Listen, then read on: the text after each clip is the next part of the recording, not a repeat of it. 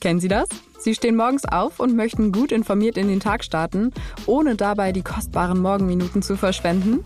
Genau dafür setzen meine Kollegen und ich im Karabiga uns morgens bei Welt für Sie an die Mikros. In unserem Podcast Das bringt der Tag hören Sie unter der Woche die wichtigsten Nachrichten in Kürze und zusätzlich jeden Tag ein Experteninterview zu dem Thema des Tages. All das schaffen wir in nur 10 Minuten, damit Sie besser informiert aber trotzdem auch noch pünktlich in den Tag starten können. Das bringt der Tag gibt's auf allen gängigen Podcast-Plattformen. Hören Sie doch morgen früh einfach mal bei uns rein. Das Bild News Update. Es ist Freitag, der 8. Dezember und das sind die Bild Topmeldungen. Bahnstreik führt Pendler auf glatte Straßen, Wetterdienst dreht, bleiben Sie lieber zu Hause. CDU-General fordert nach Haushaltsdebakel, Scholz muss die Vertrauensfrage stellen. Wiedersehen bei den Pochers, haben jetzt den gröbsten Teil der Trennung hinter uns. Bahnstreik führt Pendler auf glatte Straßen. Der Wetterdienst rät, bleiben Sie lieber zu Hause. Die Lokführer streiken und jetzt kommt der Eisregen. Kurz vor dem zweiten Advent brauchen Bahnreisende schon wieder viel, viel Nerven und Geduld. Die Passagiere müssen sich in ganz Deutschland auf hunderte Zugausfälle einstellen. Auslöser, die Lokführergewerkschaft GDL rief zum Warnstreik auf und der hat nun begonnen. 24 Stunden lang, seit Donnerstag 22 Uhr stehen die Züge still. Im Güterverkehr begann der Ausstand schon um 18 Uhr. Und ausgerechnet zum Lokführerstreik rollt auf Westdeutschland eine Eisregenwalze zu. Der deutsche Wetterdienst warnt für den Westen, Südwesten und die Mitte Deutschlands bis Freitagmittag vor glatten Straßen. Für einen Streifen vom Jadebusen bis zum Bodensee in einer Ausdehnung von der Westgrenze Deutschlands bis nach Hannover, Erfurt und Ulm gilt seit der Nacht eine Warnung vor markanter Glätte. Es besteht erhöhte Glättegefahr durch gefrierenden Regen, Gefahr durch Glatteis, meldet der DWD. Der DWD empfiehlt nicht notwendige Aufenthalte im Freien und Fahrten zu vermeiden, das Verhalten im Straßenverkehr anzupassen sowie Verzögerungen und Behinderungen einzuplanen. Die Glättegefahr bleibt auch im Süden, Norden und Osten bis zum Wochenende bestehen. Der ADAC empfiehlt Berufstätigen, möglichst von zu Hause aus zu arbeiten. Wer die Möglichkeit zum Homeoffice hat, sollte diese nutzen, so ein Sprecher. CDU-General fordert nach Haushaltsdebakel, Scholz muss die Vertrauensfrage stellen. Politik im Pleitemodus, Staatsfinanzen auf der Intensivstation, Kanzler im Rekordtief, die Koalition hat Tasche leer. Maybrit Illner sorgt sich. Not-OP am Haushalt. Wen macht die Ampel arm? Klar ist nur, das Haushaltsdebakel zieht sich immer weiter in die Länge. Es wird immer unwahrscheinlicher, dass der Etat noch dieses Jahr beschlossen wird. Für SPD-Generalsekretär Kühnert nicht schlimm. Es dauert so lange, wie es dauert. CDU-Generalsekretär Linnemann ist das zu wenig. Er warnt, dieses Land ist völlig verunsichert, weil es keinen Plan gibt, kein Ziel und keine Zukunft. Er folgert, das ganze Desaster zeigt, dass diese Ampelkoalition nie ein gemeinsames Fundament hatte. Man hat das mit Geld zusammengehalten, aber es gab nie eine Erzählung über die gemeinsame Zukunft des Landes. Die Menschen bräuchten Führung und Orientierung, und der Bundeskanzler zeige das einfach nicht. Und dann lässt er die Katze aus dem Sack.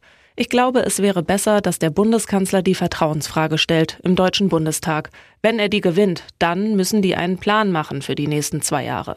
Linnemanns zweites Argument gegen Scholz, ARD Deutschland trennt heute 80 Prozent vertrauen ihm nicht. 80 Prozent. Solche Werte hatten wir nie. Kühnert winkt ab und sagt, die SPD werde sich am Wochenende auf dem Parteitag ganz grundsätzlich positionieren. Auch der Bundeskanzler in einer Rede am Samstag. Ein wichtiger Job besonders betroffen. Ampel will Hunderttausenden an den Geldbeutel. Die Ampel muss ein 17 Milliarden Loch schließen und sucht verzweifelt nach neuen Einnahmequellen. Ins Visier geraten sind die Dienstwagen von Millionen Bundesbürgern. Vor allem Politiker von SPD und Grünen dringen darauf, die Steuervorteile für die private Nutzung von Dienstwagen zu kippen. Von dem sogenannten Dienstwagenprivileg würden vor allem Personen mit großen Autos profitieren, so Grünen Fraktionsvize Andreas Audretsch. Ein Ende des Steuervorteils brächte 1,8 Milliarden Euro Zusatzeinnahmen. Doch jetzt schreit eine Branche auf, in der Beschäftigte statt S-Klasse oder A8 eher Polo oder Clio fahren und die unter dem Wegfall massiv leiden würde, die Pflegebranche. Die Abschaffung der Steuervorteile würde gerade Gering- und Mittelverdiener massiv treffen, kritisiert Isabel Halletz, Chefin des Arbeitgeberverbands AGVP. Sie schätzt, dass weit mehr als 400.000 Pflegekräfte ihren Dienstwagen auch privat nutzen. Ohne die Sondernutzung müssten gerade auf dem Land mehr Pflegedienste schließen, warnt Halletz. Das Ende der speziellen Dienstwagensteuer würde aber nicht nur die Pflegebranche treffen, auch viele Unternehmer, zum Beispiel Handwerker, wären betroffen. Die FDP sperrt sich bislang. Finanzminister Lindner bezeichnete die Debatte um das sogenannte Dienstwagenprivileg bereits vor einiger Zeit als linkes Framing. Er wolle keine zusätzliche Belastung der arbeitenden Mittelschicht. Wiedersehen bei den Pochers haben jetzt den gröbsten Teil der Trennung hinter uns. Sie sind das neue Podcast-Traumpaar Oliver Pocher und Sandy Meyer-Wölden. Das ehemalige Paar plaudert seit gut sechs Wochen jeden Donnerstag über sein Liebesleben und alles, was die Welt derzeit so beschäftigt. Ob sich die beiden nach Ollis Trennung von Amira wieder näher kommen? Nur als Podcast-Paar macht Sandy in der neuesten Folge von Die Pochers frisch recycelt deutlich. Sie ist derzeit auf der Suche nach Mr. Right, könnte sich sogar vorstellen, einen Tinder-Account zu starten. Olli lenkt allerdings ein, du bist eher Raja. Denn beim Promi-Tinder müsse sie sich nicht mit den ganzen Asozialen auseinandersetzen. An Sandy sei Online-Dating in der Vergangenheit komplett vorbeigegangen. Warum? Weil sie alle sechs Wochen einen neuen habe, scherzt Olli. Er selbst ist wohl noch lange nicht wieder bereit für eine neue Liebe, aber zwischen ihm und Amira scheint die Stimmung wieder besser. Olli haben jetzt den gröbsten Teil der Trennung hinter uns. Am Samstag wird es sogar ein riesengroßes Wiedersehen geben, denn Sandy, Olli und Amira werden zu Ein Herz für Kinder nach Berlin kommen. Und jetzt weitere wichtige Meldungen des Tages vom Bild Newsdesk.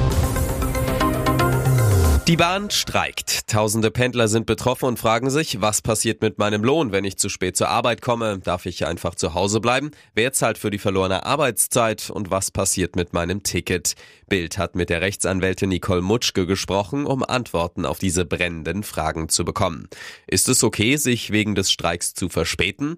Prinzipiell müssen Sie als Arbeitnehmer pünktlich zur Arbeit erscheinen. Wie Sie das hinbekommen, steht in Ihrer Verantwortung. Sie tragen das Wegerisiko. Was ist, wenn ich wegen des Streiks nicht zur Arbeit komme? Mutsch gesagt, informieren Sie umgehend Ihren Arbeitgeber. Gibt es dann wirklich keine andere Möglichkeit zur Arbeit zu kommen und Sie wollen nicht auf das Geld verzichten, dann kann der Abbau von Überstunden oder Urlaub die Lösung sein. Habe ich ein Recht auf Homeoffice? Leider nein, ein gesetzliches Recht darauf gibt es nicht. Habe ich einen Anspruch auf Bezahlung? Nein, wenn Sie wegen eines angekündigten Streiks nicht zur Arbeit kommen, besteht generell kein Anspruch auf Bezahlung. Auch andere Gründe wie schlechtes Wetter, Fahrverbote, Straßensperren, Demos oder Hochwasser gelten nicht, denn das sind äußere Ereignisse. Weitere Fragen und Antworten gibt's auf Bild.de. Dramatischer Polizeieinsatz in Köln am Abend. Eine Frau rief um Hilfe, sie werde überfallen. Die Polizei schoss den mutmaßlichen Angreifer schließlich nieder. Der Mann starb. Gegen 19 Uhr rief die 28-Jährige nach ersten Erkenntnissen die Polizei. Ein Mann habe sie in ihrem Auto überfallen. Die Frau konnte sich nach ersten Ermittlungen wehren, so Polizeisprecher Sascha Walmeroth. Der Mann ist dann wieder aus dem Auto gestiegen. Die Frau hat den Notruf gewählt. Die Polizei raste zum Einsatzort an der Vogelsanger Straße in Ehrenfeld. Vor Ort trafen die Beamten auf die Frau. Die hatte den Angreifer verfolgt und gab den Beamten den Hinweis, wo er sich aufhielt. Die Polizisten sahen, wie er in ein Taxi steigen oder es möglicherweise überfallen wollte. Nach Zeugenangaben soll eventuell ein Messer im Spiel gewesen sein, so der Polizeisprecher. Was dann genau passierte, muss laut Polizei noch ermittelt werden. Eine Kugel aus einer Dienstwaffe traf den Mann, er wurde schwerst verletzt. Am Boden liegend soll er sich noch selbst verletzt haben. Unter Reanimation wurde der Angeschossene ins Krankenhaus gebracht. Dort starb er wenig später. Unerwartetes Wiedersehen. Am Donnerstagabend ist ein Überraschungsgast in der ZDF Live-Show Die schönsten Weihnachtshits mit Carmen Nebel aufgetreten, Jürgen Drews. Der 78-jährige Sänger hatte sich im Januar eigentlich für immer von der Bühne verabschiedet. An der Seite seiner Tochter Jolina Drews sang er ihren berührenden Weihnachtssong Mein größtes Geschenk, in dem sie das für ihre Familie schwierige Jahr verarbeitet. Der Auftritt wurde unter höchster Geheimhaltung vorbereitet und auch nicht angekündigt. Jürgen Drews leidet an der unheilbaren Nervenkrankheit Polyneuropathie und ist in seinen Bewegungen eingeschränkt. Niemand wusste im Vorfeld, wie der Auftritt ablaufen wird. Bild hat mit Jürgen und Joelina exklusiv vor dem gemeinsamen Auftritt gesprochen. Und Bild fragt, Jürgen, du hast im Januar bei Florian Silbereisen deinen Rücktritt von der Bühne erklärt. Warum kehrst du jetzt in Carmen Nebels Weihnachtsshow zurück?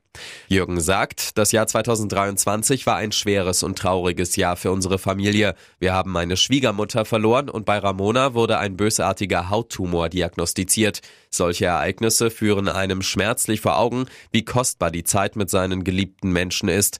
Jolina hat das zum Anlass genommen und diesen besonderen Song darüber geschrieben. Ihr Herzenswunsch war es, dass ich in diesem Song mit ihr im Duett singe. Und was soll ich sagen? Dieses Lied hat mich sofort mitten ins Herz getroffen. Das komplette Interview gibt's auf Bild.de. Weniger sexy, mehr Erfolg. So hatte Trainer Edin Terzic im Oktober die Spielweise des BVB beschrieben. Sein Problem, aktuell ist Dortmund weder sexy noch erfolgreich. Im DFB-Pokal raus, in der Liga hinkt der BVB den eigenen Titelansprüchen meilenweit hinterher. Und daraus folgt die brisante Frage, ist Terzic noch der Richtige? Bildexperte Marcel Reif sagt, das werden sie sich langsam fragen müssen. Er ist für Einstellung und Aufstellung verantwortlich. Er hat sich spätestens mit dem Spiel in Stuttgart sehr angreifbar gemacht. Was spricht gegen Terzic? Beim 1 zu 1 bei Tabellenführer Leverkusen war die defensive Taktik von Terzic zumindest noch ergebnistechnisch aufgegangen. Im Pokal in Stuttgart wählte Terzic einen ähnlichen Spielansatz klappte nicht. Es war eine Darbietung, die nicht nur bei den Fans, sondern auch intern für Unverständnis und Kopfschütteln sorgte. Was sagt Terzic selbst? Der Trainer gab nach der Pokalpleite zu, wir haben nicht ansatzweise das zeigen können, was wir uns vorgenommen haben. Was spricht für Terzic? Das Weiterkommen in der Königsklassen Todesgruppe mit Paris Saint-Germain, AC Milan und Newcastle United ist derzeit sein stärkstes Argument. Auch deshalb genießt er den Rückhalt von Boss Hans-Joachim Watzke. Der Trainer gilt zudem als sehr fleißig, identifiziert sich total mit seiner Aufgabe. Aber spätestens, wenn die Champions League Qualifikation in der Liga in akute Gefahr gerät, wird auch die Watzgetreue wanken. Sollte es am Samstag beim Topspiel gegen Leipzig schiefgehen, kann es richtig ungemütlich werden in Dortmund.